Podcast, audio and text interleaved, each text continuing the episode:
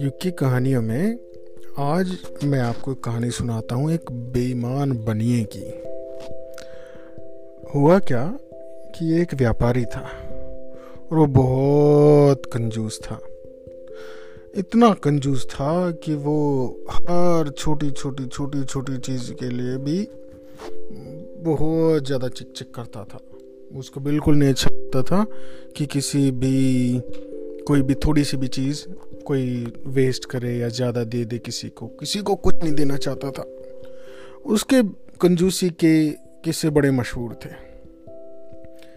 एक बार ना आ, उसके घर पे कोई भिखारी कुछ खाना मांगने आया और उस टाइम पे आमों का सीज़न था। देखा कि उसके पास एक बड़ा सा आम का बाग था और उसके घर में बड़े सारे मज़दूर ला ला के आम रख रहे थे। तो वहीं पे पास में एक भूखा भिखारी बैठा था। उसने उससे आके दरवाज़ा खटखटाया तो उसके बेटे ने दरवाज़ा खोला और उस भिखारी ने, भूखे ने कहा कि भाई, बहुत अच्छी खुशबू आ रही है आमों की और मैं बहुत भूखा हूँ। क्या तुम मुझे एक आम दे सकते हो? तो उसका लड़का भी उसी जैसा कंजूस था। उसने कहा हाँ हाँ ये लो। उसने ऐसे क्या किया, हवा में एक ऐसे आम की शेप बना दी, बड़ा सा उंगली घुमा के और ये आम बना दिया। बोला, ये लो आम। और हंसने लगा उसके ऊपर, उसका मज़ाक उड़ाने लगा और बंद कर दिया। बोले, जाओ यहाँ से। तभी उसका पिता आ गया बनिया आ गया। उसने देखा कि ये किससे बात कर रहा था। बोला, अरे, तुम किससे बात कर रहे थे? बोले, अरे, कुछ नहीं पिताजी, वो ना एक भूखा भिखारी आ गया था और वो आम मांग रहा था। बोले क्या किया तुमने? दिया तो नहीं आम उसे? बोले नहीं नहीं मैं आपका बेटा हूँ मैंने क्या किया? मैंने उसे से हवा में आम बना के दे दिया। उसके पिता ने उसे एक मारी चपेड़ बोला बे उल्लू के पट्टे गधे इतना बड़ा आम देने की क्या ज़रूरत थी? छोटा आम नहीं दे सकता था? तो ये ऐसे ऐसे इतना कंजूस था वो कि हवा में भी अगर किसी के बेटे ने बड़ा आम बना दिया तो भी उसके माइंड में से लगता था कि उसने बहुत ज़्यादा बड़ा आम दे दिया, छोटा नहीं दे सकता था क्या? तो एक बार ये जो बनिया था ना एक उसने उसके पास में एक वो था खजूर के पेड़ पे चढ़ गया। और खजूर के पेड़ पे क्यों चढ़ा? क्योंकि वो खाने पीने का ध्यान रखता नहीं था, उसे होगी कॉन्स्टिपेशन और कॉन्स्टिपेशन में उसे किसी ने बताया कि भाई, तुम्हें ना ज़्यादा फाइबर लेना चाहिए, और अगर तुम खजूर खाओगे तो तुम ठीक हो जाओगे। अब वो इतना कंजूस बाज़ार से ख़रीद के तो कौन लाए। उसने सोचा कि पास में ढूंढता, उसने देखा खजूर का पेड़ था। अब किसी को चढ़ने के लिए कहे तो उसे भी पैसे देने पड़े। उसने सोचा, मैं खुद ही चढ़ जाता हूँ। वो खजूर के पेड़ पे, खजूर का पेड़ आपने देखा कितना लंबा होता है? नारियल के पेड़ की तरह है ना? बहुत बड़ा होता है। अब वो चढ़ते चढ़ते धीरे धीरे, जब ऊपर चढ़ते हो तो उसने नीचे नहीं देखा चढ़ तो गया। लेकिन जब ऊपर पहुँच गया तो उसने नीचे झाँक के देखा और ओ बाप रे, मैं तो इतनी ऊपर आ गया। मैं उतरूँगा कैसे? और जो रस्सी बाँध के वो चढ़ा था, वो रस्सी ऊपर से गई, खुल। टूट गई बीच में। उसे तजुर्बा तो था नहीं। अब वो क्या हुआ? अटक गया ऊपर खजूर पे। तो उसे पता लगा कि भाई यहाँ से तो बचना मुश्किल होगा। अब मैं क्या करूँ?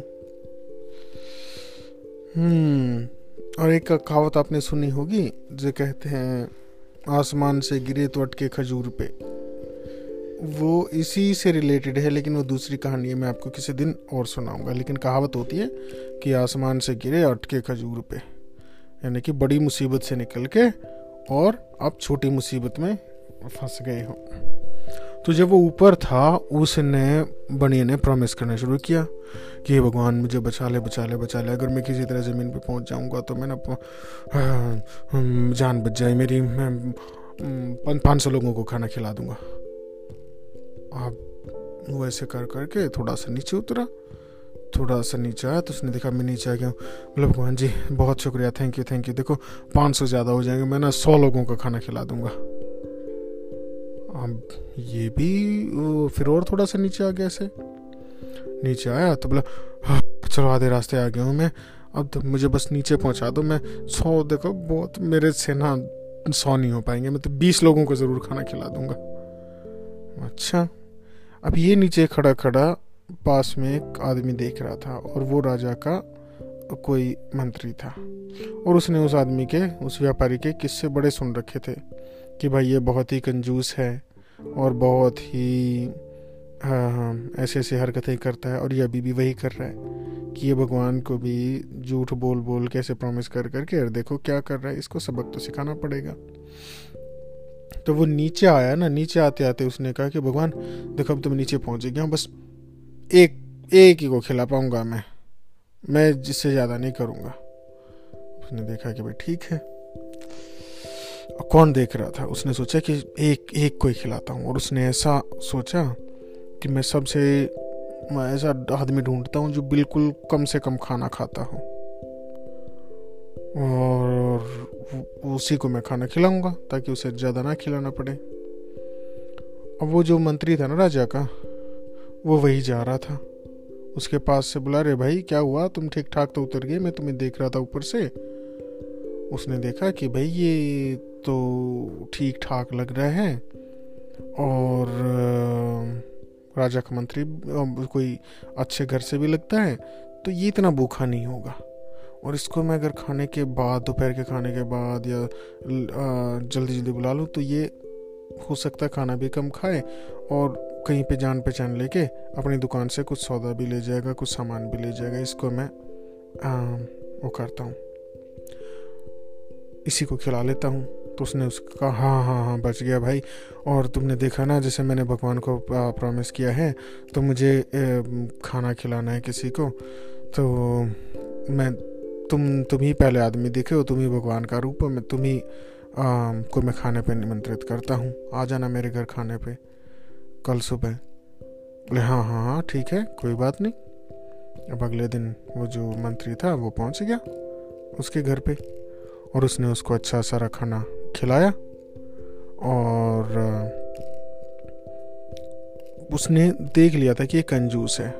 उसने जो खिलाया थोड़ा खाया उसने और उसके खाने की बहुत तारीफ़ करी। अरे वाह, क्या मज़ेदार खाना है भाई। बहुत बढ़िया, बहुत ज़बरदस्त। मज़ा आ गया।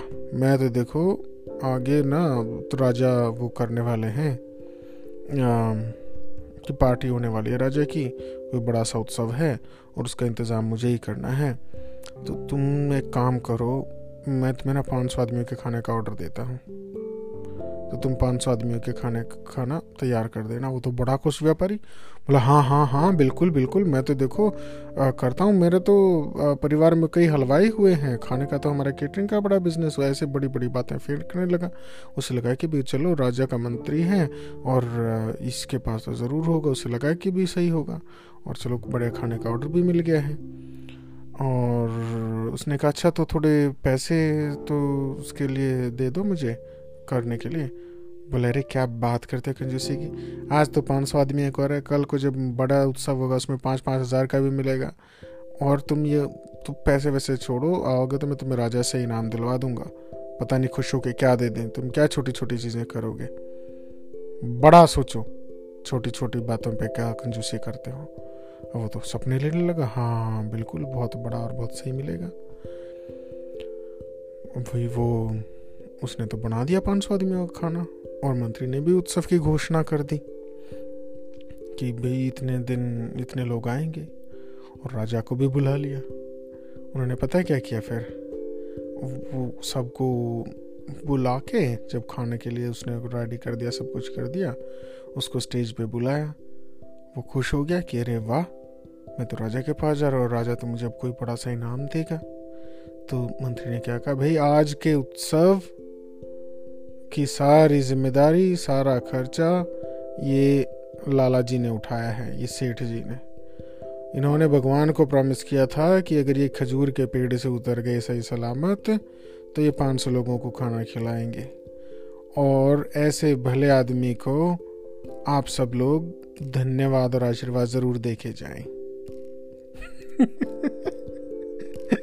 बनिएगा तो भाई, सांस सूख गया उसको, उसने सोचा था कि इनाम मिलेगा, कुछ खाना को और आगे ऑर्डर वो कुछ मिलेंगे। उसे तो बस धन्यवाद दे के काम ख़त्म कर दिया और उससे पाँच सौ आदमियों का खाना बनवा दिया।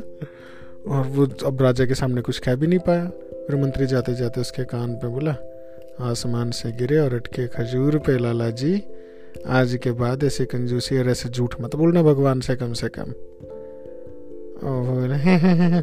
नहीं, ठीक है, ठीक, आप ठीक ही कहते हो, ठीक ही कहते क्यों उसे पता था, अगर उसने फिर से कोई धोखाधड़ी करी तो राजा से उसे दंड भी मिलता।